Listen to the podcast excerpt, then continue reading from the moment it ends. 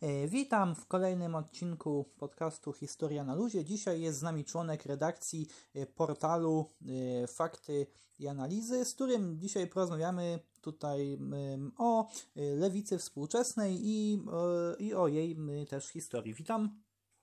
Witam bardzo serdecznie. Dziękuję tutaj za też pozytywną odpowiedź na zaproszenie, właśnie za, za chęć wzięcia udziału w programie zawsze jestem otwarty na propozycje i zawsze jestem otwarty na rozmowę. Wiem.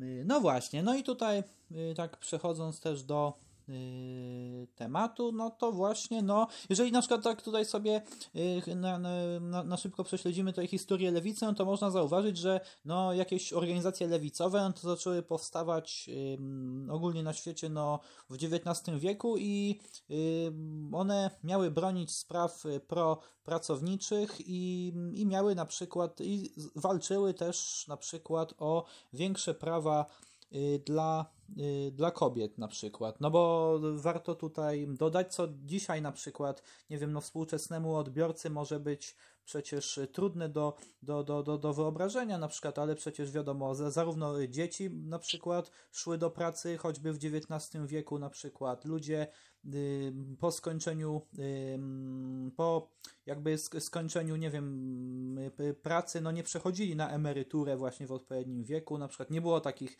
takich świadczeń właśnie, czy na przykład kobieta, y, kobieta na przykład nie mogła wziąć rozwodu na przykład z mężem i o to właśnie w XIX wieku no walczyła, walczyła lewica.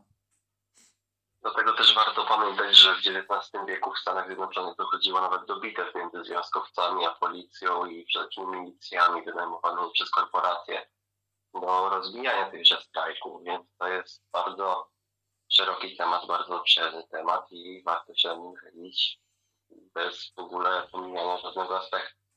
To jest ważna część, ważna część historii. No właśnie, no tutaj później no to wiadomo, no i wiadomo właśnie, że, że istnieli tutaj na przykład e, socjaliści, też anarchiści, no ale tutaj w XX wieku no komuniści objęli władzę w Rosji Y, radzieckiej na przykład też, no i powstała Rosja, powsta, y, y, jak komuś objęli władzę w Rosji, to powstała Rosja radziecka, później Związek Radziecki, wiemy, no blok wschodni, no wszystkie te partie rządzące w bloku wschodnim miały charakter lewicowy. Były też, by, byli też w różnych państwach socjaliści właśnie, którzy nie, którzy Mm, niektórzy socjaliści mm, popierali władzę ludową, blok wschodni, niektórzy socjaliści wręcz przeciwnie, byli w opozycji do, do, do, do bloku y, wschodniego, ale także, tak jak właśnie tu wspomniałem, no, wszystkie partie komunistyczne rządzące w bloku wschodnim były partiami y, lewicowymi właśnie, no ale w latach 70., 80.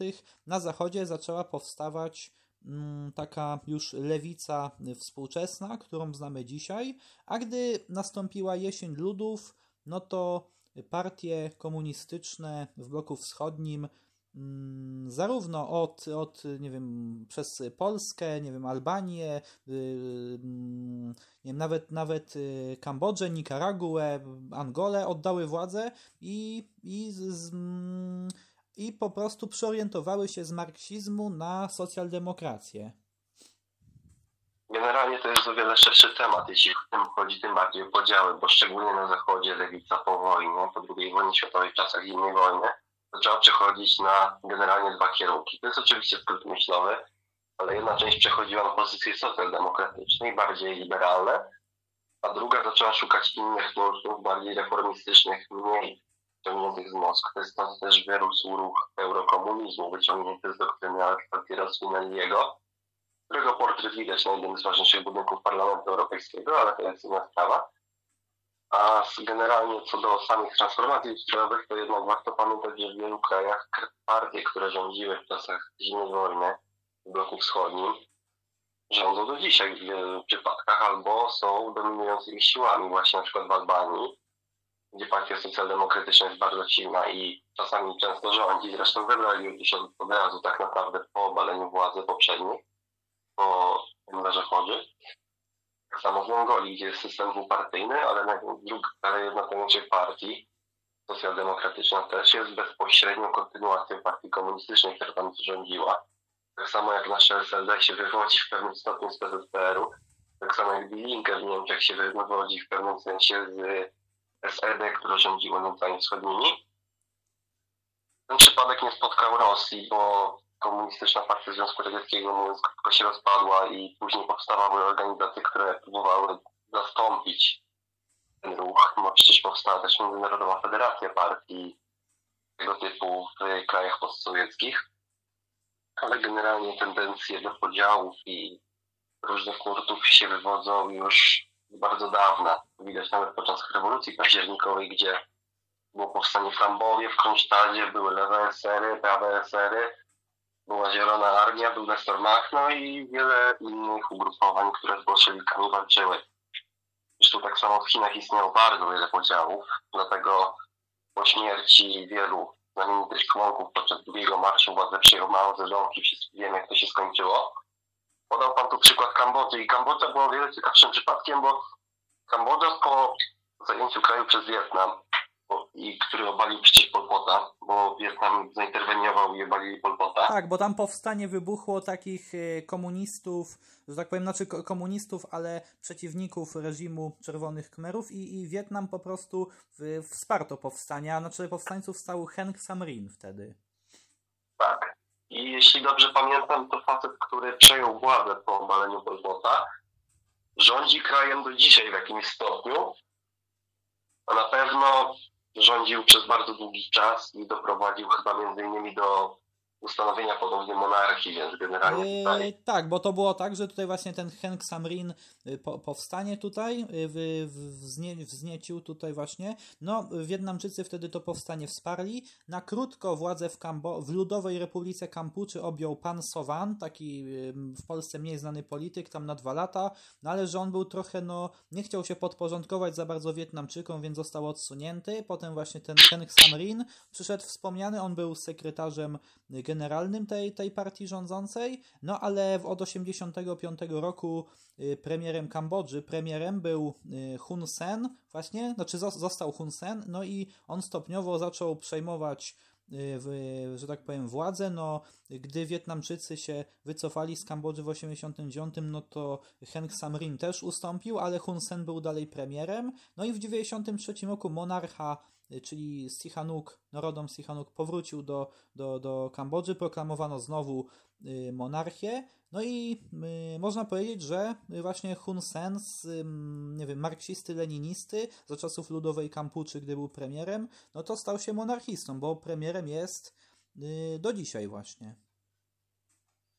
To się nazywa pragmatyzm.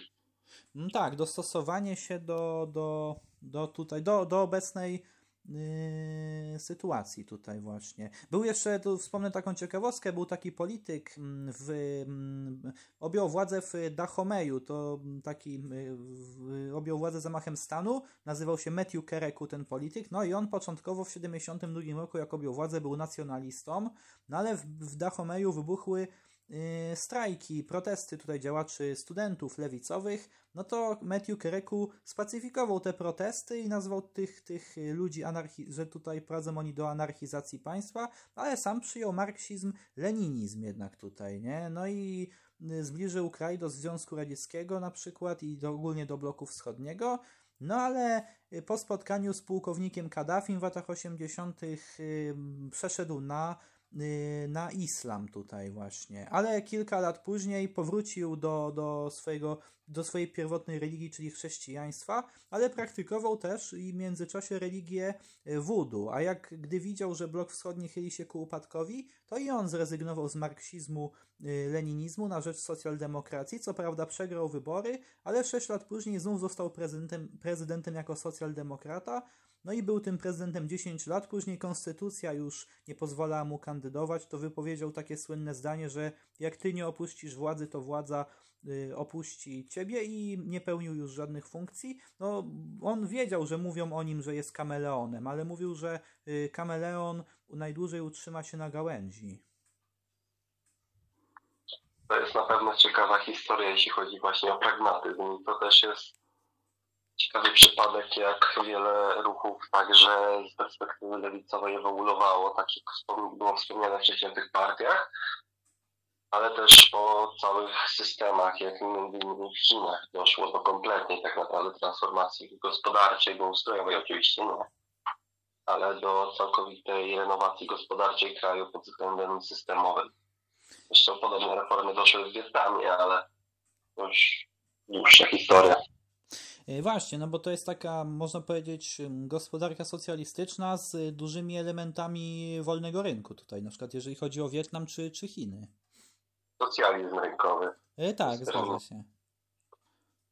No i właśnie tutaj te y, właśnie partie rządzące w bloku wschodnim, no to jak wspomnieliśmy, właśnie stały się socjaldemokratyczne, ale ta mniejszość tych, tych członków tych partii, którzy nie pogodzili się ze zmianami, no to założyli na przykład swoje ugrupowania i dlatego na przykład w Albanii istnieje, istnieje partia komunistyczna odwołująca się do chodżyzmu, no ale są to partie, jest to partia, która tam ma y, znikomy wpływ na, na, na życie y, polityczne i przecież y, jeżeli chodzi o Polskę na przykład, no to gdy PZPR na nadzwyczajnym zjeździe partii została rozwiązana, no to powstało, powstała y, SDRP, czyli Socjaldemokracja Rzeczypospolitej Polskiej, ale ci członkowie y, PZPR-u, którzy się nie zgodzili z, ze zmian, z tymi przemianami, no to założyli Związek Komunistów Polskich Proletariat, dzisiaj znany jako Komunistyczna Partia Polska. Jest to partia licząca tam może z 300 członków, tak około.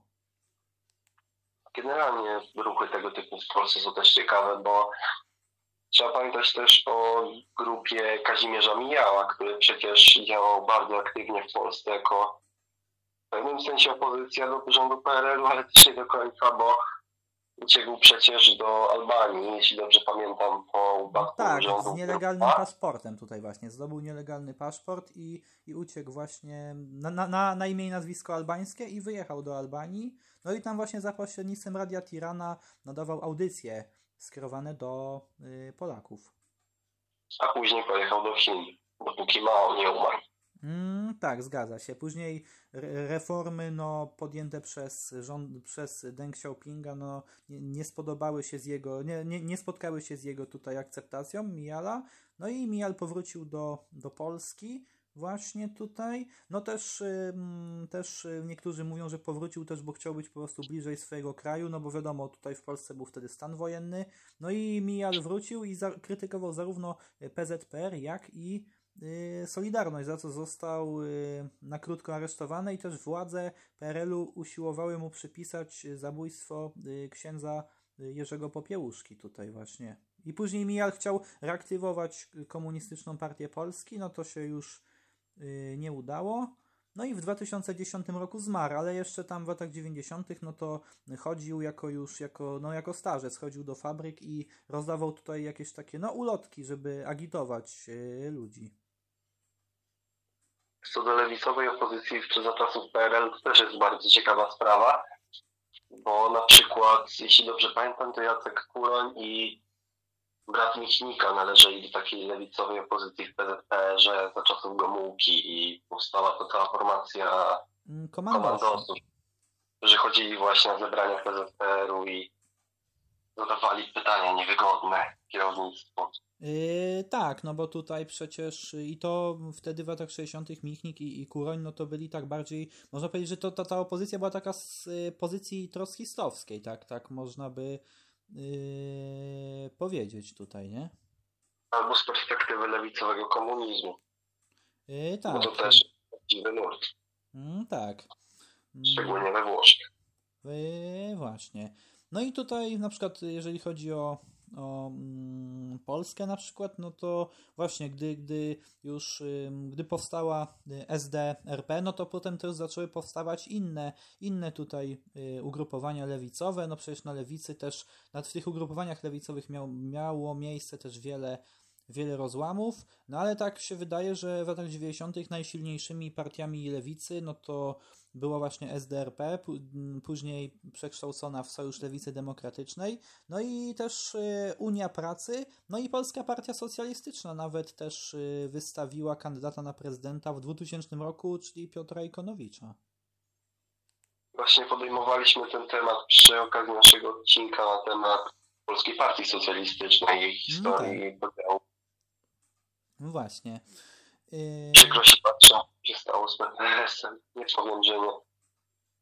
Mm, tak, y, tutaj, no i jak wiemy, no SLD tutaj właśnie y, istniało, znaczy no mm, istniało, no ale w, w, mm, chyba w 2007 czy 2008 roku Leszek Miller odszedł z SLD i założył Polską Lewicę, tutaj takie ugrupowanie, które dzisiaj istnieje do dzisiaj, no ale Leszek Miller później powrócił do SLD, jeszcze przecież był liderem, yy, przewodniczącym Sojuszu Lewicy Demokratycznej, do 2016 roku, no ale później już nowym przewodniczącym został y, Włodzimierz y, Czarzasty, a potem, jak wiemy, no całkiem niedawno SLD połączyło się z partią Wiosna Roberta Biedronia, tworząc nową lewicę. No na pewno ten podział myślę, że nie byłby zbytnio możliwy pod Leszkiem Millerem, ze względu na to, że on reprezentował taki bardziej nowoczesny nurт socjaldemokracji, taki jak został zimportowany z Wielkiej Brytanii w wczesnych latach 2000, jak rządziła Partia Pracy w tamtym okresie czasu. A tutaj jednak wszedł Włodzimierz Czarzasty, ta, ta bardziej stara gwardia, która przecież była w PZPR-ze i jego działania w akcji Hyacynt są wszystkim dobrze znane. Więc tutaj mógł sobie Włodzimierz Czarzasty pozwolić na ruch bardziej strategiczny pod poszerzenie tak naprawdę frontu takiej lewicy liberalnej bardziej w przeciwieństwie do ugrupowań skrajniejszych, z którymi się, jak wiadomo, lewica sejmowa nie lubi. No tak, ale mamy też zjawisko właśnie, zjawisko no, w, mm, też mm, z 2015 roku. Chodzi mi, zjawisko polityczne, chodzi mi ugrupowanie tutaj właśnie, no, mm, Partia Razem, gdzie, gdzie właśnie tutaj właśnie tutaj inicjatywa Adriana y, Zandberga, no właśnie i tutaj dzisiaj, dzisiaj Partia Razem, znana jako Lewica Razem, no to właśnie są w, w koalicji właśnie z nową Lewicą, bo taka koalicja po prostu powstała przed wyborami parlamentarnymi w 2019 roku, czyli ta koalicja składała się z właśnie SLD, Wiosny i, i, yy, i Partii Razem.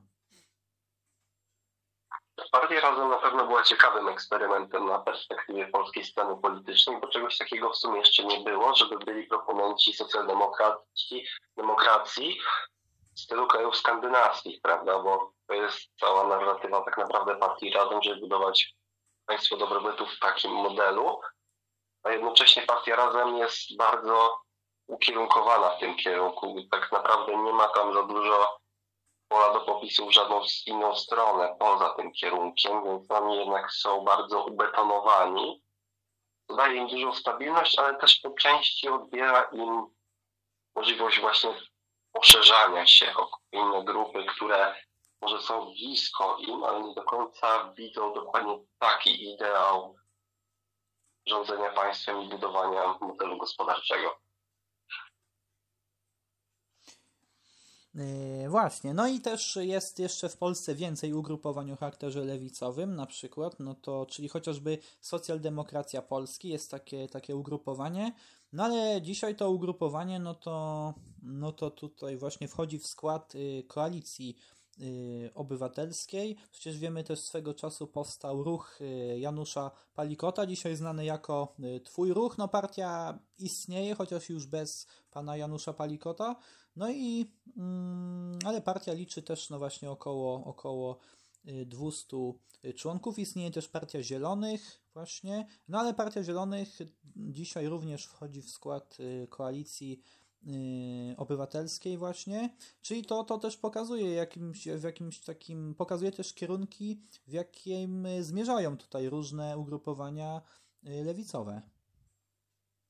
Z Zielonymi też szczególnie pamiętam, kiedy była możliwość, żeby dołączyli oni do klubu parlamentarnego Lewicy. Niestety jednak z tego nic nie wyszło, a samej parlamentarnej Lewicy bardzo dobrze by wyszło, bo jeszcze niedawno, chwilę wcześniej, tracili posłankę na rzecz porozumienia potem PiSu, mówiąc o Monice Pawłowskiej, plus, jeśli dobrze pamiętam, jedna posłanka odeszła do Polski 2050, a później doszło do kolejnego rozłamu i Między innymi ona z sceny Szyn odeszła do żeby stworzyć klub parlamentarny Polskiej Partii Socjalistycznej, więc lewica sejmowa w tej chwili bardzo mocno traci tej kadencji członków, bo weszło bardzo dobrze, ale mimo wszystko nie udaje im się utrzymać jednolitości w tym ugrupowaniu. Mm, właśnie, no bo przecież też warto dodać, że od, y, od tej kadencji, od, czyli od 2019 roku, no lewica znowu jest w parlamencie, bo w latach 2015-19 tej lewicy w parlamencie y, naszym nie było. W sensie żadnego ugrupowania lewicowego nie było w, tych, w ciągu tej, tych czterech lat w y, parlamencie. Wydaje mi się, że Polacy nie widzieli potrzeby takiego ugrupowania w parlamencie. Bardziej, że zaczął wyrastać PiS, który zaczął grać bardziej socjalnym elektoratem, który nie do końca się przejmuje sprawami społecznymi, a społecznymi w sensie obyczajowymi, że tak powiem, a mimo wszystko takie SLD, które też było skompromitowane i też nie grało jakimś progresywnym elektoratem, który wtedy nie istniał, bo wtedy nie, nie, nie wytwarzały się aż takie ruchy społeczne na rzecz bardziej progresywnego światopoglądu, bardziej progresywnego nie bardziej progresywnego społeczeństwa. Więc myślę, że tutaj na pewno zawiodła perspektywa też PR-owa i perspektywa socjalna, bo w tym czasie wyrosła także samoobrona, kiedy Andrzej Leper jeszcze żył.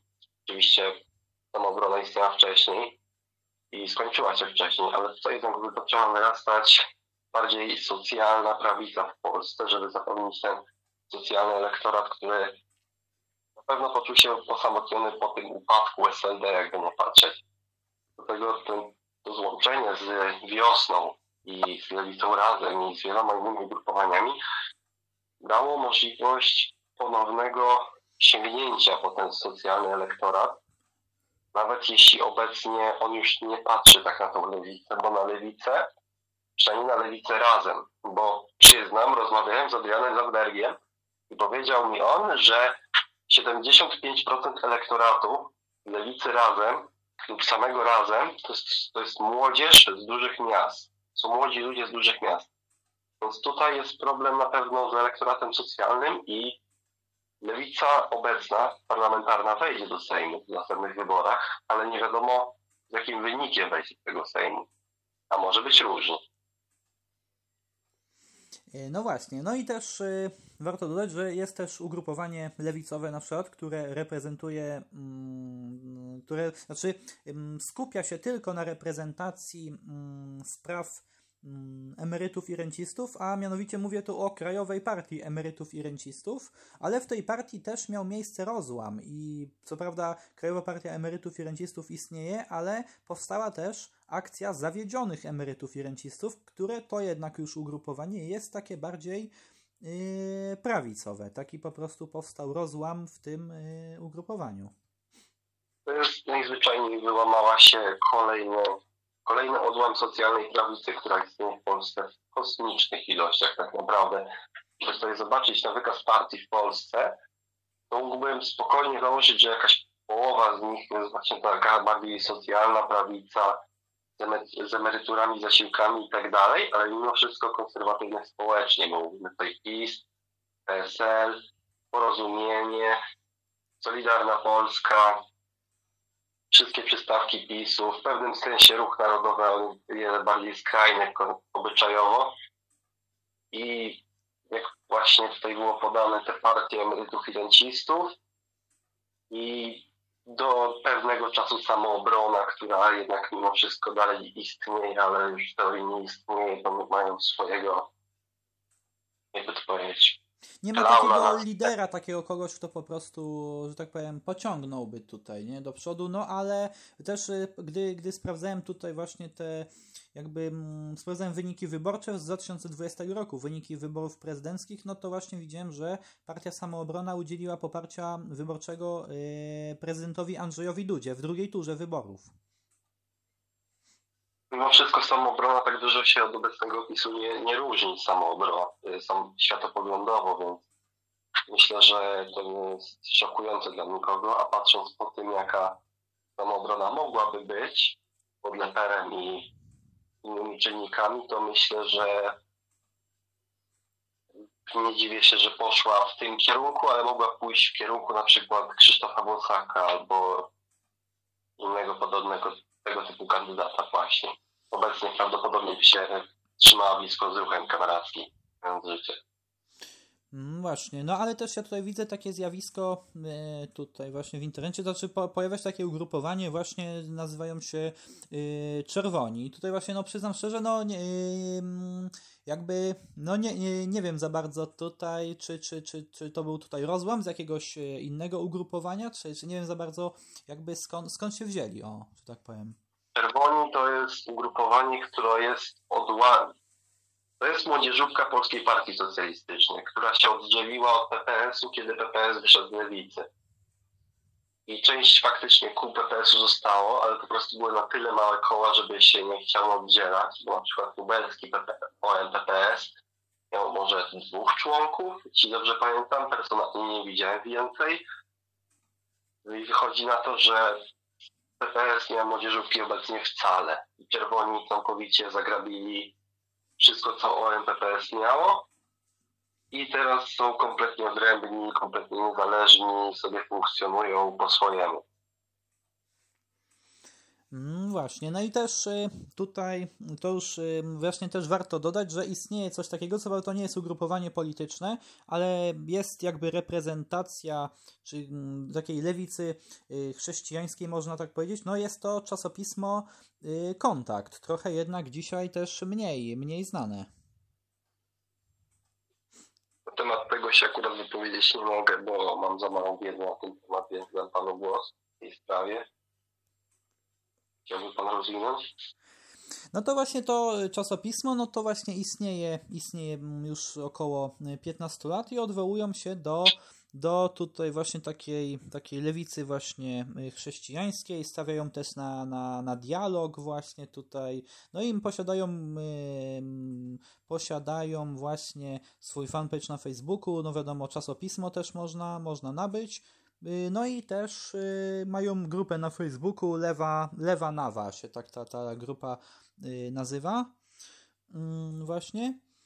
Ale też warto do, jeszcze tutaj wspomnieć, że istnieją takie różne, czy to ugrupowania, czy stowarzyszenia właśnie lewicowe, które zajmują się stricte upamiętnianiem historii tutaj lewicy, czyli choćby tutaj PPS Niepodległość albo na przykład Czerwony Goździk. Istnieje też historii z którymi mają pewną, pewną styczność i faktycznie zaczynają wydawać książki, na przykład dotyczące życia pod okupacją, życia pracowników w czasie PRP. Generalnie skupiają się na tym bardziej przyziemnym życiu w Polsce w danych okresach tak, historia czerwona opisuje, opisuje tutaj właśnie pan Piotr y, Ciszewski opisuje, przedstawia na przykład w swoich felietonach, dajmy na to historię, mm, że tak powiem, społeczną, a, a nie na przykład historię mm, arystokracji. A jednak tego typu bardziej przyjemnej historii, przyjemnego bardziej patrzenia na historię, jak się żyło przeciętnej osobie, którzy tak naprawdę są de facto w większości naszymi przodkami, bo wiele osób patrzy na tych arystokratów, tak, tych rycerzy i tak dalej.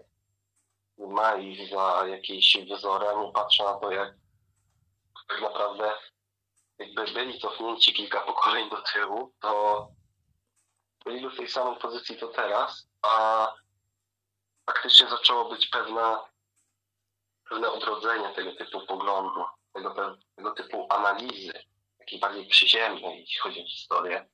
Mieliśmy ludową historię Polski, książki bardziej przypatrujące się pańszczyźnie z perspektywy chłopów pańszczyźnianych. Mamy wszelkiego rodzaju reportaże, wszelkiego rodzaju analizy, które bardziej patrzą na tą część i myślę, że jest ona raz, że ciekawsza, dwa, że wiele lepiej mówi o tym, jak się żyło, jak wyglądał świat dookoła, tak na dobrą sprawę. Bo dla elit epoka nie ma znaczenia, bo oni przecież zawsze będą elitami, a dla niższych władz społecznych to jednak zmiany społeczne są najbardziej dotkliwe. Właśnie, tutaj jeszcze, y, jak sprawdzam, no to istnieje jeszcze, y, istnieje na przykład ugrupowanie, mm, taka inicjatywa, przywróćmy pamięć o y, patronach wyklętych, gdzie właśnie tutaj też, no, oni mm, starają się tutaj umieszczać różne takie posty na, na Facebooku odnośnie tutaj, czy to wypowiedzi, czy, czy jakichś postaci tutaj związanych z lewicą. Jest też inicjatywa Zbuntowany Śląsk, też, też na przykład działająca na, na Facebooku, umieszczająca też tutaj właśnie posty odnośnie historii polskiej y, lewicy. Właśnie, a tutaj y, co właśnie do tego, co, co pan też przed chwilą powiedział, no właśnie, no bo tutaj w, właśnie rzadziej się przedstawia historię tutaj społeczną właśnie, no bo czasami, znaczy często możemy w internecie trafić na takie jakieś chwytliwe artykuły związane z historią, no oczywiście tutaj teraz wy, daję z głowy taki artykuł, ale na przykład no tytuł takiego artykułu, no na przykład nie wiem, co jadł na śniadanie Władysław III, albo burzliwe romanse, nie wiem, Karola Wielkiego, czyli chodzi mi po prostu o to, że właśnie tu tak właśnie przedstawiane są Y, często y, losy, losy tutaj tych arystokratów, władców właśnie, tutaj ludzi wysoko postawionych, no właśnie, a rzadziej się y, mówi o, o właśnie o historii społecznej, o historii zwyczajnego człowieka, o tym z jakimi ten zwyczajny człowiek musiał się problemami Y, borykać. No bo choćby, no nie wiem, taka, taka sprawa jak um, Sławojka, czyli, czyli właśnie ta, ta toaleta, no to pojawiła się dopiero, um, dopiero w dwudziestoleciu międzywojennym. W Polsce no, inicjatorem był Felicjan Sławoj Składkowski, skąd właśnie y, nazwa Sławojka. No chodzi o to po prostu, że ludzie, ludzie właśnie właśnie warto, warto taką, takimi przyziemnymi czasami sprawami się też e, zainteresować, zwrócić po prostu na to, na to uwagę, żeby zobaczyć jak nasi przodkowie tutaj, zwykli ludzie, jak, jak żyli. Z drugiej strony mam właśnie taką myśl, że często też ludzie lubią patrzeć właśnie na te, na te elity, na tych rycerzy, na tych królów i tak dalej, bo jednak jest to pewna forma eskapizmu bo kiedy większość żyje tak jak żyje, bo większość żyje od wypłaty do wypłaty i generalnie nie znam nikogo, kto by żył w jakichś, nie wiadomo, jakichś luksusach, jednak ucieczka, bardziej patrzenie w postaci wielkie, które się zapisały faktycznie na kartach historii, może być taką pewną formą nie do końca jestem w stanie określić czego, ale jednak może ludzie lubią tak patrzeć właśnie na te wyższe autorytety. Takie może pociesze, że, że inni mają lepiej, może coś takiego, że jest gdzieś po prostu, że tak powiem, dobrze, ale nawet, je, nawet jeżeli, no to no to mm, no to na pewno nie było, nie było tam tak kolorowo, jak czasami jest to przedstawiane. Na pewno to historia jest często pudrowana na różowo, szczególnie w czasach średniowiecza, szczególnie w czasach także dwudziestolecia międzywojennego, bo też się przemilcza wiele części historii naszego kraju i nie tylko w tym okresie. A jednak dla wielu też historia jest właśnie formą takiego eskapizmu przed współczesnymi problemami, bo patrzą w tą przypudrowaną wersję historii i sobie myślą, że kiedyś było tak, kiedyś było tak, a teraz jest, jest tak źle i trzeba może, nie wiem, patrzeć w przeszłość za pewnymi sprawami też się w ten sposób wytwarza pewna ideologia, pewne sposoby myślenia i też wyrastają z tego czasami pewne problemy, przez to częściowe też zakłamywanie historii. No właśnie, i też w Polsce dzisiaj na przykład też istnieją, istnieją na przykład też y, anarchiści, o czym też się rzadziej mówi. No oczywiście mm, są to tutaj małe, małe organizacje, ale warto, warto, yy, warto właśnie też o nich wspomnieć i istnieją organizacje odwołujące się do trockizmu. Chodzi mi tu o alternatywę socjalistyczną i pracowniczą demokrację. Na pewno trockizm był nieuniknioną formą marksizmu, która występowała w Polsce, szczególnie to, jaki trockizm był popularny poza blokiem wschodnim. Szczególnie patrząc na to, jaka była trauma większości Polaków, jakby nie patrzeć po rządach ludzi wywodzących się z doktryny stalinowskiej, jakby nie patrzeć. Myślę, że w ten sposób wytworzyła się doktryna, która może z mojej perspektywy nie jest godna wspierania, ale z drugiej strony, patrząc na to, jakie były efekty działań rządów, które się wytworzyły z ideologii, którą wytworzył Stalin, że jego główny Nemezis może wydawać się o wiele lepszą opcją. I tutaj też myślę, że to mogła być jedna z przyczyn. Oczywiście ktoś mógłby być przyciągnięty samą doktryną, ale mimo wszystko widziałem w życiu, rozmawiałem życiu z paroma osobami, którzy poszli w Trockiego, bo nie lubią Stalina. No ja też nie lubię Stalina. Nie znam praktycznie, znam bardzo mało osób, które lubią Stalina, ale Yy, praktycznie są, że idą w jednego, bo nie lubią drugiego. No właśnie, no a obecnie do, do stalinizmu, no to można zauważyć, że odwołuje się tutaj kanał Odrodzenie Komunizmu towarzysza yy, Michała tutaj. Towarzysz Michał w ogóle jest niemalże fenomenem i jest niemalże jednorożcem w świecie polskiej lewicy. Szczególnie ze względu na jego wiele pozycji, na, patrząc na konserwatyzm obyczajowy, patrząc na prorosyjskość, patrząc na jego dość ekscentryczny sposób bycia. Bo patrząc tym bardziej na fakt, że redakcja odrodzenia komunizmu się od niego sama odcięła i to nie jest jakiś wewnętrzny sekret, tylko to jest faktycznie potwierdzone. On sam zresztą krytykował ich rebranding. Mimo wszystko on tutaj reprezentuje dość bardzo, teraz bardziej synkretyczny nurt skrajnie lewicowego, bo tym bardziej, że on teraz próbuje komunizować kameratów. To jest jednak w pewnym sensie dość karkołomnym działaniem, chociaż nie niemożliwym, ale sposób, jaki on to robi, to mimo wszystko nie jest kwestia optymalna, nie jest to działanie optymalne. Yy, No właśnie, no bo tutaj, mm, no i też yy, na przykład jest też ugrupowanie, znaczy taka inicjatywa Instytut yy, Marksa, mają kanał na YouTube i fanpage na, na Facebooku i tam od, odwołują się do maoizmu, właśnie rozdyskutują o maoizmie, czy też jakieś takie właśnie tutaj mm, no reprezentują stanowiska yy, maoistów właśnie. Oni są definitywnie bardziej teoretyczną stroną. Fakt faktem, że miałem z nim pewną styczność i mimo wszystko, jakby nie patrzeć, stanowią bardzo teoretyczną stronę. Zajmują się właśnie tymi analizami, analizami, teoriami i tego typu rzeczami. Do tego też poszli. Nie dziwię się, że poszli w kierunku maoizmu, wiele osób widzi maoizm jako kolejny etap po Marksie, Engelsie, Leninie, Stalinie idą w Mao Zedonga. Potem ewentualnie niektórzy idą w Pol Pota, to jest już całkiem absurdalne. Ewentualnie szukają innych kierunków, bo w końcu ten maoizm też wielu No właśnie tu polityka wielkiego skoku, właśnie rewolucja y, kulturalna, właśnie to, to też ludzi tutaj y, niektórych, no wiadomo, no odstrasza, no bo tam przecież są, są, są y, dowody na to, że tam zostały zbrodnie po prostu popełnione, nie? A mm, właśnie. Kłócić, kłócić się z liczbami ciężko. Kłócić się z dowodami na liczby można, ale też ciężko. Ja nie będę mówił ile. Pewnie dużo znając życie, bo mało jednak nie był osobą kompetentną. Najpewniej miliony zmarły, więc nie będę go bronił tutaj. Znam ludzi, którzy go by bronili, ale ja tego stanowiska tutaj nie przyjmę, bo go nie, po, go nie popieram. Mimo wszystko rozumiem, dlaczego niektórzy mogliby pójść w tym kierunku, nawet jeśli się z nim nie zgadzam i staram się go tępić w jakimś stopniu. Przynajmniej w stosunku do ludzi, na których mam jakiś wpływ. No właśnie, no a jeżeli chodzi tutaj na przykład o lewicę narodową, no to chyba no w Polsce, jeżeli chodzi o lewicę narodową, to nie istnieje jakieś tutaj ugrupowanie, które by ten nurt reprezentowało, a przynajmniej ja nie znalazłem tutaj właśnie. Nie ma, bo w tej chwili albo nurt bardziej idący w stronę komunizmu sowieckiego, albo nurty anarchistyczne, które wiadomo, że z narodami i państwami się nie lubią.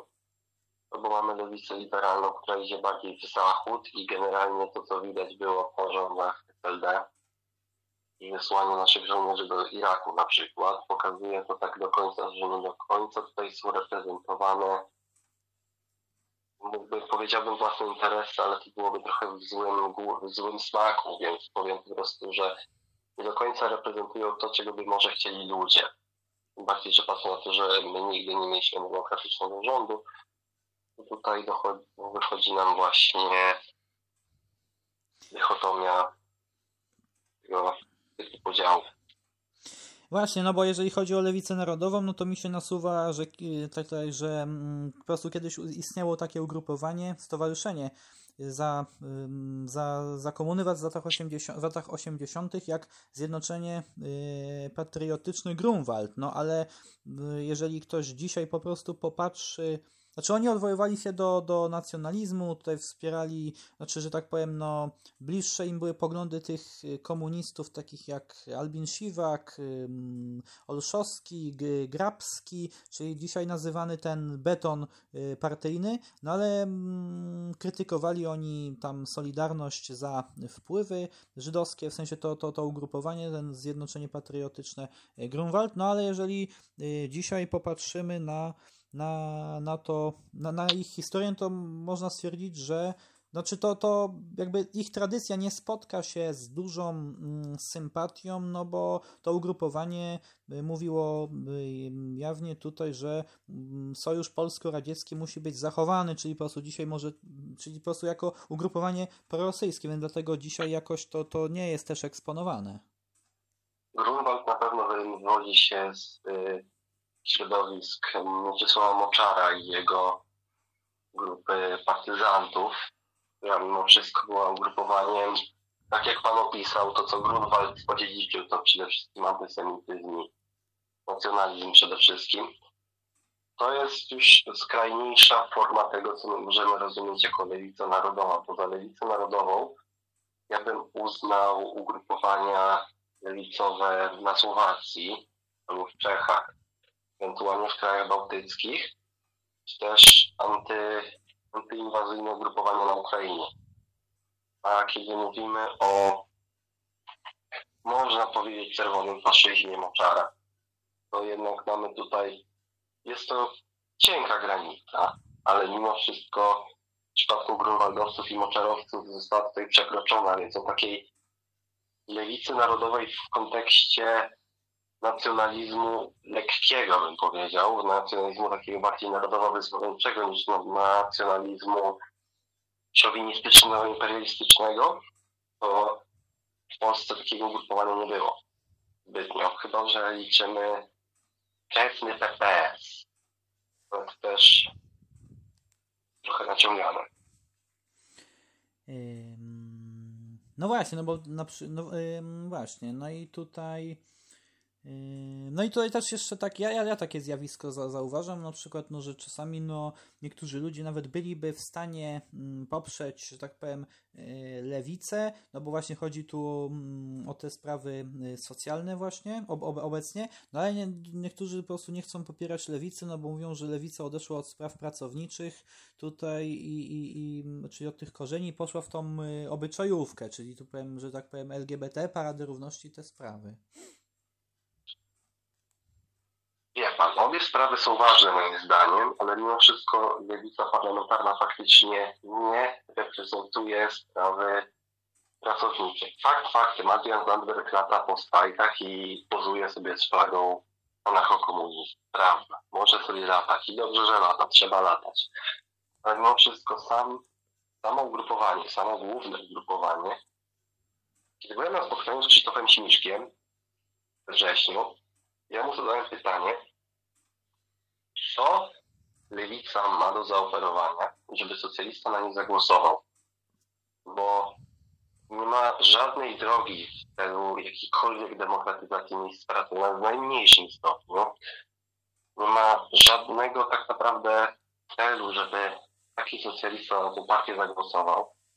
Bardziej patrząc na to, jak dla niektórych będzie oczywiście wadą, ale lewica parlamentarna bardzo idzie w kierunku prozachodnim. Oczywiście są ugrupowania też lewicy rosyjskie. To jest oczywiście nieuniknione, bo tak samo reprezentuje jak Kinur, to oczywiście towarzysz Michał. Ale no, tutaj niektórzy bardziej by cenili bardziej umiarkowane podejście, ewentualnie zostanie w obozie zachodnim, ale nie uleganie tak mocno. Ale lewica, lewica nasza w Sejmie idzie turbo ten zachód. Zapatrzona w ten zachód i ona pędzi na ten zachód i nie do końca patrzy na to, co u nas jest. I zauważyłem problem taki, że mają rozwiązania, pewne rzeczy, które oni by chcieli sobie wprowadzić, nie mają do końca drogi do tych rozwiązań. Nie mają planu żadnego tak naprawdę, bo rzucają postulatami, a jak pytam Krzysztofa Śmiszka, jak prowadzą to, jak prowadzą tamto, bo każda ustawa musi być odparta czymś. Jak się robi jakiś duży projekt, cyfryzacja w szkołach, było u nich w programie. Jak zapewniał dostęp, jak zapewniał dostawy tych laptopów i tak dalej do tych szkół. Jak zapewnią to, jak zapewnią tamto. Bo mają cyfryzować. No i on mówi, cyfryzują. Jak? Nie wiem. Tam się patrzy na mnie z grymasem, jak podchodzę sobie do niego zdjęcie zrobić, więc tutaj mamy problem taki, że mają program bez planu. Generalnie wychodzi na to, że średnio mają komukolwiek zastosowanie. Mają program, mają dobry nawet program, tylko że nie do końca jest dla jakiejś określonej grupy społecznej, bo PiS celuje wiejski albo małomiejski elektorat, przepraszam, czy konserwatywny. Platforma celuje w elektorat średnio wielkomiejski, ale między konserwatywnym a progresywnym tutaj oni mają to głęboko nie powiem gdzie, ale bardziej liberalny gospodarczy. Konfederacja celuje przedsiębiorców, PSL w rolników. Kogo celuje lewica? No właśnie. Tutaj mamy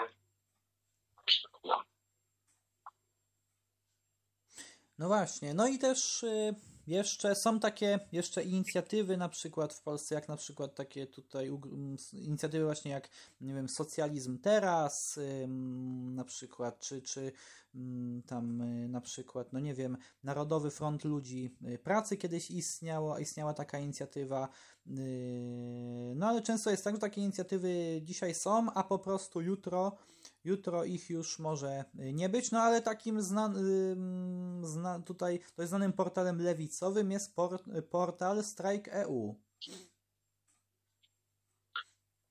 Właśnie zauważyłem taki, taką sprawę, że najdłużej się utrzymują właśnie media, jak właśnie Strike.eu, jak było Odrodzenie, jak były wszelkie inne media, to one właśnie się utrzymują dłużej niż wiele organizacji, które się tak naprawdę pojawiają z dnia na dzień albo pojawia się organizacja, istnieje sobie ona kilka miesięcy, a potem wymiera całkowicie, albo się rozpada, podzieli się i nim istnieją rzeczy mm. dziwne. No tak, bo na przykład istniał front maoistowski, pamiętam, a, a zniknął, już nie ma na przykład, nie? Tutaj. Zniknął, bo go alternatywa wchłonęła. Mm, no tak, czasami po prostu są takie, że tak powiem, transfery. Po prostu, że, że, że ktoś po prostu przechodzi do innej organizacji, nie?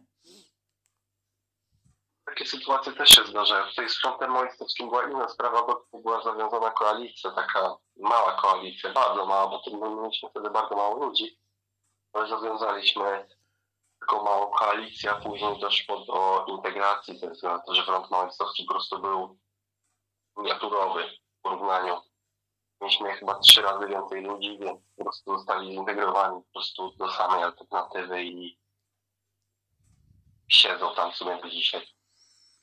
No właśnie, no i mm, no i też tutaj właśnie jeszcze istnieje też w Polsce Stowarzyszenie Marksistów Polskich, takie, takie też tutaj taka jest inicjatywa właśnie, no ale nie wiem, nie wiem po prostu jak tam, jak, jak, y, jak to, jak obecnie wygląda ich sytuacja, wiem, że oni istnieją, ale istnieje też Stowarzyszenie Ruch Odrodzenia Gospodarczego imienia Edwarda Gierka, który był partią y, polityczną, ale przeszedł po prostu w y, w stowarzyszenie i na przykład w wyborach z 2020 roku, w wyborach prezydenckich udzielił, um, udzieliło to stowarzyszenie poparcia Waldemarowi Witkowskiemu, czyli kandydatowi lewicy yy, pozaparlamentarnej.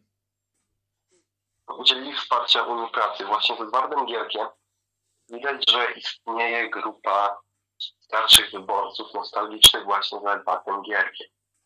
Faktycznie istnieje grupa, którą Pan wspomniał, istnieje też Polski Ruch Lewicowy imienia Edwarda Gierka, jeśli dobrze pamiętam nazwę. Generalnie tutaj widać, że jakieś zapotrzebowanie jest. Tutaj jest grupa ludzi, którzy chcą to, wspierają takie idee. Trochę boli fakt, że nie dochodzi do jakiejś konsolidacji między dwoma grupami, albo nie dochodzi do większej konsolidacji ogólnie tej skrajniejszej w jeden blok, to alternatywa próbowała robić, ale to nie do końca szło do przodu. Teraz się zatrzymało, ale może zacznie ruszać z powrotem. Tutaj widać, że jest zapotrzebowanie, ale jest za duże rozdrobnienie tego, żeby dało się zbudować coś jednolitego i żeby dało się skutecznie prowadzić jakąś narrację i skutecznie prowadzić działania. Yy, no właśnie, no i tak, yy, no i tak tutaj właśnie jeżeli, yy, no i wiadomo, są różne, różne grupy na, na, na Facebooku też jeszcze, nie? Jak na przykład choćby Komunistyczna Partia Polski jest taka grupa, Socjalizm, nie wiem, 2.0, czy tam jak będzie w socjalizmie, czy tam jakieś grupy anarchistyczne na przykład, po prostu gdzie, gdzie ludzie po prostu mogą, czy to jakieś, jakieś, jakieś posty właśnie umieszczać właśnie, no i też y, istnieją nawet istnieją takie grupy, na przykład y, jak choćby y, lewtawka, tam są też różne, różne tutaj, że tak powiem, sekcje. Nawet jest sekcja lewtawka, sekcja matrymonialna. Jakby ktoś był po prostu lewicowy i chciał kogoś poznać, to, to tam może do tej grupy dołączyć. To już taka ciekawostka. No ale jak tak się popatrzy na, na tutaj analizę, tutaj czy to wyników wyborów, czy to właśnie tutaj tak jak społeczną to jest sytuacja, no to widać, że chyba w Polsce no jakby na mm, społeczeństwo polskie jest takie mm, konserwatywne, jednocześnie przywiązane do do, do, powiem, jakiegoś takiego y, socjału. Są właśnie sukces prawa i sprawiedliwości. No właśnie z tego wynika sukces PiSu przede wszystkim, bo można powiedzieć, że wygrali wybory wizją 500 plus.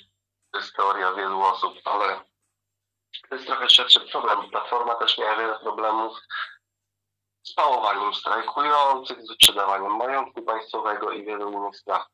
Dlatego tutaj widać, że w Polsce istnieje ugrupowań socjalnych, prawicowych, ze względu na to, że to jest, jakby nie patrzeć, polskie społeczeństwo, bo PiS teraz w sondażach buja się koło 40%, jeśli dobrze, jeśli dobrze pamiętam. A przecież istnieją jeszcze inne ugrupowania. Bo istnieje porozumienie, SOLPOL, istnieje Ruch Narodowy, który też jest tego typu ugrupowaniem, tylko bardziej skrajnym. Do tego widać też, no przecież PSL ile się już utrzymuje. Fakt, że mają bardzo lojalny beton, ale widać, że większość tego typu partii się bardzo dobrze trzyma i nawet pewnym sensie Polskę 2050 byłbym w stanie w tej kategorii zaklasyfikować i niektóre frakcje w Platformie Obywatelskiej, więc to jest po prostu generalny sentyment w naszym społeczeństwie. To też pokazuje, dlaczego Janusz Korwin-Mikke nie miał sukcesów wyborczych przez, przez większość swojego życia no bo, dlaczego? Właśnie, no bo tak mi się wydaje, że program, program wyborczy pana Janusza Korwin-Mikke, no to jest utworzony, mm, znaczy, tak, znaczy mm, oczywiście pan, pan Janusz utworzył go dla, jego partia utworzyła go dla wszystkich Polaków, no ale on głównie celuje w, czy to w przedsiębiorców, czy to w ludzi, że tak powiem, bogatych tutaj, nie? No bo to, to, to jest właśnie to i ludzie właśnie nie głosują, no bo boją się po prostu tego, że zostanie, zostanie przeprowadzona czy to, czy to prywatyzacja właśnie, czy a przecież nie każdy jest na tyle że tak powiem, nie wiem, zdolny, czy, czy no nie każdy ma możliwości, żeby i leczyć się prywatnie i jakby, że tak powiem, sam, sam tutaj żeby żyć w, tak, w takim państwie typowo, aż tak, tak bardzo yy, wolnościowym. Właśnie żyjemy w kraju, gdzie tutaj nie ma takiego w ogóle, nie ma miejsca dla takiego ugrupowania, żeby zdobyło popularność na większą skalę. Bo nawet Platforma nie jest w stanie się tak bardzo zapędzić w tym. A Konfederacja też bardzo celuje przedsiębiorców, bo to jest jednak większość narracji, większość ich, jakby nie patrzeć, grupy docelowej, licząc młodych mężczyzn. Więc de facto mamy tutaj bardzo grupę interesów, które ta partia reprezentuje. Jednak widać, że każda partia jednak skupia dookoła siebie pewną grupę interesów, o czym już wspomniałem wcześniej.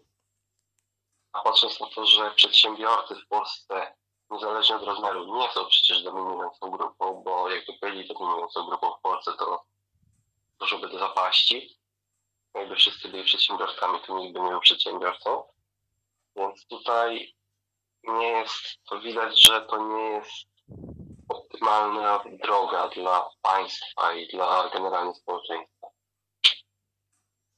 E, no właśnie, no ale też widać, że, że jakby na taką, mm, że jak właśnie mówię, no społeczeństwo jest, jest mm, w dużej mierze konserwatywne, ale, ale jakaś taka, taka radykalna prawica też nie zdobyłaby dużej, dużej tutaj popularności, no choćby świadczy o tym to, no żeby przecież, gdyby choćby poseł, obecny poseł pan Grzegorz Braun, no mm, jakby jego ugrupowanie, gdyby nie, nie weszło w skład Konfederacji, to pewnie znalazłoby się poza parlamentem, bo no nie dostałoby wystarczającej liczby głosów, no bo jest to właśnie mm, korona pana Brauna, jest to taka już bardziej bardzo radykalna prawica. Czyli po prostu widać, że, że społeczeństwo też y, jakby na tą taką radykalną prawicę no nie, nie, nie czuje społeczeństwo zapotrzebowania.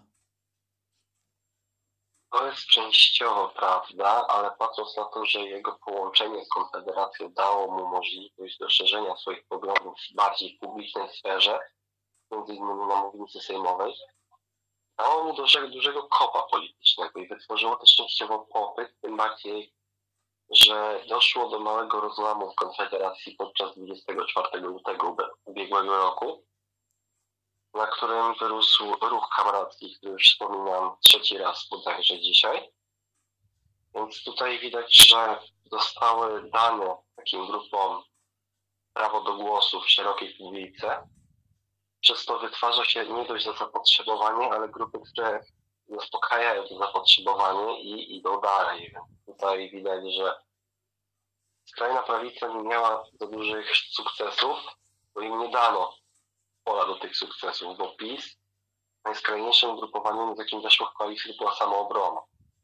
Roman Giertych ze swoją młodzieżą wszechpolską też do Platformy się przecież nie dostał. Musiał przecież oczywiście zmienić poglądy i pójść do Platformy wtedy i zostać czynnym liberałem Platformy Obywatelskiej, Korwin sobie istniał, a Korwin ze swoim programem niepasującym do Polski nie dawał rady. A teraz jak doszedł Korwin z Mencelem i spółką, doszedł Ruch Narodowy ze swoimi ziomkami, doszedł jeszcze Brown do tego, to wytworzyła się mieszanka która niby cały czas gada o ekonomii, ale jednak nie gada cały czas o ekonomii, gdzie za scenami mówione są różne rzeczy i różne narracje. Mm, no właśnie, no i też, y, też właśnie, no to i tak jak tutaj Pan wspomniał o tym y, rozłamie po 24 lutego, no to można zobaczyć, że zarówno Mm, no oczywiście lewica w Polsce tutaj jest na szczęście no nie popiera y, działań tutaj y, rosyjskich, nie jest prorosyjska, no poza już dzisiaj wspomnianym odrodzeniem komunizmu, no ale jak wiemy prowadzący jest we Francji. No ale y, na prawicy też w tym stopniu nastąpił rozłam. No oczywiście większość, większość prawicy y, na szczęście też nie popiera działań Federacji Rosyjskiej, no ale właśnie dzisiaj już wspomniany, czyli już dzisiaj czwarty raz będzie wspomniany ruch y, kamracki, który jednak no tutaj yy, no jest przez dużo środowisk źle postrzegany właśnie, bo dużo środowisk go określa mianem prorosyjskiego, a ja właśnie ze, ze swojego doświadczenia nawet mogę powiedzieć, no, że czasami no, ja nawet y, mm, jeżeli na przykład ktoś się interesuje polityką, tam tak bar, bardzo i, i, i, szuka tam właśnie różnych rzeczy, wyszukuje, to wie, że istnieje ktoś taki jak pan Olszański, czyli lider właśnie kamratów, no ale często też ja sam zauważam taki, taki fakt, że po prostu ktoś mi na przykład podchodzi do mnie i mówi y, zobacz, tutaj na Twitterze ci coś pokażę fajnego, ja wie co tam masz, a tu mi pokazuje jak y, właśnie wycinki z, z po prostu filmików umieszczone na Twitterze, jak tutaj pan Olszański właśnie wyzywa, nie? Właśnie tutaj mamy bardzo ciekawy twór, ze względu na to, że mamy tutaj społeczeństwo czy nie społeczeństwo, grupy, raz, że teoretyków spiskowych, dwa, że socjalnego, skrajnie prawicowego elektoratu, który zawiedziony jest Konfederacją, po trzecie wszystkich innych prawicowych ekstremistów, którzy nie mieli swojego politycznego domu w tej pory. Mamy przecież tam panslawistów, jakichś narodowych komunistów, jakichś, jakichś eurazjatystów i nie wiadomo jeszcze jaki inny szatański pomysł tam siedzi w, tym, w tych środowiskach. To jest najzwyczajniej w świecie ruch, który ja bym nazwał politycznym śmietnikiem dla prawicy, tak dobrą sprawę, bo trafiają tam wszyscy, z którymi nikt inny nie chce nic wspólnego. I wydaje mi się, że sam, y, sami twórcy tego ruchu jakby no to, że tak powiem, no ta ich mm, płynność ich poglądów też jest po prostu, że starają się właśnie wtrafić, że tak powiem, w, żeby starają się po prostu, ta, ta płynność ich poglądów polega na tym, że starają się też przyciągnąć właśnie tych, tych, tych ludzi, że tak powiem, ludzi, którzy, którzy tak powiem, nie wiedzą, co, co z sobą zrobić czasami, ludzi, którzy mieliby nawet jakieś, nie wiem, mm, dobre poglądy, czy, czy, czy, czy jakieś, nie wiem, pomysły, o może, ale są przechwytywani właśnie przez ruch kamratów, który, że tak powiem, no, w swojej płynności poglądów dopasowuje się do, no, do, do zapotrzebowania, że tak powiem, tych marginalnych grup społecznych. To widać szczególnie po tym, jak ten ruch próbuje być częściowo synkretycznym ruchem, patrząc na to, jak niektórzy komuniści w Polsce, na przykład towarzysz Michał, czy też wiele innych jednostek. Nie mówię już o grupach, bo grupy tam nie idą w tym kierunku, ale jednostki są, które idą bardziej w kierunku Jabłonowskiego, na przykład ze jego marsz antywojenny, jeśli chodzi o Ukrainę. Oczywiście jego marsz antywojenny to nie jest marsz antywojenny, tylko marsz prorosyjski, a to jest jednak trochę co innego. Ludzie właśnie... Znaczy oni mówią, że niby to nie jest prorosyjskość, nie? Ale jak się tego tak posłucha, no to ma się inne wrażenie. No ale jednak potem się słucha i się słyszy, że Ukraina powinna dać wszystko, co Rosja chce i nie dyskutować, nie dyskutować i generalnie wsiąść w kącie i płakać chyba, bo to innej opcji by nie było. I też warto dodać, warto dodać, że przecież nawet takie ugrupowania jak Trzecia Droga, czy, czy Stowarzyszenie Niklot, to no Trzecia Droga i aż, y, na przykład no to jest też takie ugrupowanie prawicowe, albo na przykład, no nie wiem, y, właśnie Stowarzyszenie Niklot, no to oni też odwoływują się do tradycji właśnie, y, że tak powiem, y, tego panslawizmu, ale oni odwołują się do tej polityki Jana, Jana Stachniuka, ja tam w, w innych audycjach tam o nim wspominałem, no to właśnie oni przecież też stanowczo tutaj odżegnują się od, od ruchu y, Kamrackiego właśnie ze względu na tą y, prorosyjskość. Właśnie mamy tutaj różnicę między panslawizmem za drugi i Stachniuka, a panslawizmem z Moskwy. Bo mimo wszystko panslawizm, panslawizmowi nierówny, a panslawizm moskiewski, rosyjski oryginalnie przecież zakładał legitymizację po prostu szerokości terytorium Rosji. De facto mieliśmy ustanowienie doktryny, która miała po prostu legitymizować Wielkie Imperium. A zachowało się moskiewski panslawizm przynajmniej w pewnych kręgach jako jedyny panslawizm możliwy. Oczywiście są różne szkoły, różne drogi. Czechosłowacja ma w pewnym sensie panslawistycznym fundamentach i o Jugosławii już nawet nie wspomnę. A mimo wszystko tutaj nie dziwię się tym bardziej za, drugi, za drugistycznym środowiskom, że z Moskalami się nie lubią. Moskalami w sensie tymi panslawistami z Moskwy. No, tak, tak.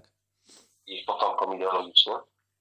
Ze względu na fakt, że przynajmniej jeśli dobrze kojarzę, to za druga za bardzo nie chciał żyć w imperium rządzonym w Moskwie. Tak mi się wydaje, ale nie końca na tym zorientowany. Więc nie będę mówił na 100% w tym temacie. Y, no właśnie. Y, no jeszcze tak, y, no ale wydaje mi się, że lewica zachodnia względem wojny na, na względem działań rosyjskich, no to ma trochę inne stanowisko niż ta nasza lewica. Tak, tak słyszałem po prostu tutaj. Definitywnie ma. Tym bardziej, że mamy u nas w Polsce mamy stanowiska de facto trzy. Albo proukraińską, albo prorosyjską, albo jest jeszcze trzecia opcja, która po prostu zakłada, że niech ta wojna się po prostu skończy, niech wszyscy dadzą po prostu spokój. A w lewicy zachodniej mamy tylko dwa ostatnie, z których wymieniłem. Mamy po prostu albo rosyjską opcję, albo właśnie zostawienie tego wszystkiego w spokoju i skupienie się na nie walce państwowej, tylko walce klasowej. Chociaż oczywiście są wyjątki, jak na przykład w Irlandii, bo Irlandia miała przecież do czynienia z Imperium Brytyjskim i wiedzą po prostu, jak to jest być atakowany przez mocarstwo światowe. Więc tutaj oczywiście większość lewicy irlandzkiej staje po stronie ukraińskiej bezpośrednio. Chociaż oczywiście były kwiatki irlandzkich polityków, którzy stawali po rosyjskiej stronie, ale jednak większość zachodniej wychodzi z założenia, że wszystko, co nie jest Ameryką, jest automatycznie dobre i wszystko, co staje w opozycji do Ameryki, jest automatycznie dobre, więc trzeba to wspierać i tyle. I nie ma po prostu po dyskusji i bardziej patrząc na to, że były pewne kwiatki zachodniej lewicy, bo jednak siedziałem, obserwowałem bardziej środowiska i faktycznie wychodziło na to, że patrzą na świat bardzo zero-jedynkowo poprzez myślenie, że nie wiem, Putin komunizm, czy nie, nie lubi Ameryki, czy coś takiego. To jest jednak największy problem z zachodnią bo nie wiedzą, jak Rosja traktuje swoich poddanych, jeśli nie są Rosjanami. To przecież Polacy bardzo boleśnie odczuli no, przez całą historię najnowszą od zaborów, tak na dobrą sprawę. Mamy tutaj dość ciekawy przypadek. No właśnie, wie, wiemy po prostu, wiemy po prostu czym, czym, no wiemy po prostu co, czego można się po, po, po Rosji spodziewać i też stanowiska Y, stanowiska tutaj, mm, no nasze, nasze położenie geograficzne też mówi o tym, no, że tutaj no przecież, y, przecież jeżeli ktoś, nie wiem, byłby jakiś tutaj prorosyjski, no to, no to działa, no to jest to no jest to bardzo, bardzo negatywne, choćby z tego względu, że przecież gdyby Rosja na przykład zajęła Ukrainę, no to mielibyśmy, mielibyśmy jeszcze większą granicę z Rosją, co byłoby już dla nas na pewno też bardzo groźne tutaj, nie? Gdyby, bo, bo wiadomo, Rosja też poczułaby się o wiele silniejsza, że jednak tą Ukrainę udało się za, za zająć, Ukrainę, a no Zachód za wiele nie pomógł, czyli to po prostu mogłoby mogłoby w Rosji wzbudzić jeszcze takie tendencje, że no skoro udało nam się zająć Ukrainę, no to sięgnijmy sobie po coś jeszcze, jak, jak właśnie i na pewno też nam się uda, nie? Właśnie dlatego, dlatego właśnie dlatego właśnie dużo, du, dużo mm, właśnie osób jest, jest, chce też wesprzeć Ukrainę, co jest też w jakimś, to jest, co jest też yy, zrozumiałe, ale przy czym jednocześnie warto rozmawiać o polityce ukraińskiej, polityce historycznej, o, o działaniach tutaj y, organizacji ukraińskich nacjonalistów, aby ta, ta pamięć, ta, ta historia, co było kiedyś, została y, przekazywana. Zarówno to, to co robili czy, czy, czy, czy Ukraińcy, zarówno co robili kiedyś Niemcy, czy co robili też Rosjanie, jak się zachowywali, aby ta pamięć po prostu była Y, przekazywana, aby takie błędy się też nie, nie powtarzały, bo z historii można wnioski wyciągać. Właśnie historię traktuje tak, że z historii trzeba wyciągać wnioski i faktycznie historii nigdy nie wolno zapomnieć, tak jak mówimy o zbrodniach różnych nacjonalistów i innych grup politycznych z danych krajów, nie tylko. Ale też jednak warto pamiętać, że wiele osób lekcji z historii nie wyciąga albo pochłania tę historię, ale nie ma zdolności do analizy jej i wyciągania też wniosków z tego, albo jakichś wzorów przynajmniej, bo historia lubi się powtarzać. Więc mamy tutaj nie chcę używać argumentu ad Hitlerum tutaj, ale polityka apizmentu wobec mocarstwa, które ma bardzo duże ambicje, nigdy nie działała. I tutaj faktycznie, jeśli mówimy o prorosyjskości, tutaj, chociaż to odbiegam trochę teraz od tematu obecnego, ale, poli ale polityka prorosyjskości wobec działań Federacji Rosyjskiej na Ukrainie to jest jednak zapominanie tego, co za naszą zachodnią granicą się wyprawiało te kilkadziesiąt lat temu, prawda? No właśnie, są, są po prostu analogie tutaj. No i tak jeszcze zapytam, chciałby Pan coś jeszcze dodać na koniec? Z mojej strony to wszystko. Mm, jasne. Ja tutaj dziękuję właśnie za, za jeszcze raz za pozytywną odpowiedź na zaproszenie, właśnie, bo warto poruszać tutaj no, y, ciekawe tutaj yy, tematy. Oczywiście ja też zachęcam do, do, do, do zgłębienia tutaj nie wiem, tutaj właśnie różne wiedzy, tutaj, no bo choćby mogę tu dodać, no, że zarówno przecież nie wiem, KPH, czyli Komunistyczna Partia Chin jest organizacją lewicową, tam indyjski Kongres Narodowy, tam skąd się Nehru wywodził, czy Indira Gandhi, nie wiem, sandiniści w Nikaragui, wiele, wiele różnych, różnych organizacji jest, choćby też lewicowych. Warto czy to ich stanowiska, czy to ich Y, historię tutaj y, poznawać. Nie zawsze trzeba się z nimi zgadzać, ale, ale ze stanowiskami, ale warto, warto tutaj się z tym zapoznawać. Wiadomo, że do no wszystkiego nie, nie, nie zdążymy tutaj omówić właśnie, dlatego zachęcam do zgłębienia y, wiedzy. No i też dziękuję słuchaczom za wysłuchanie dzisiejszego odcinka. Ja też dziękuję bardzo. Mm, życzę tutaj, no i życzę tutaj, życzę miłego wieczoru i do usłyszenia. Do usłyszenia, do widzenia, do następnego razu.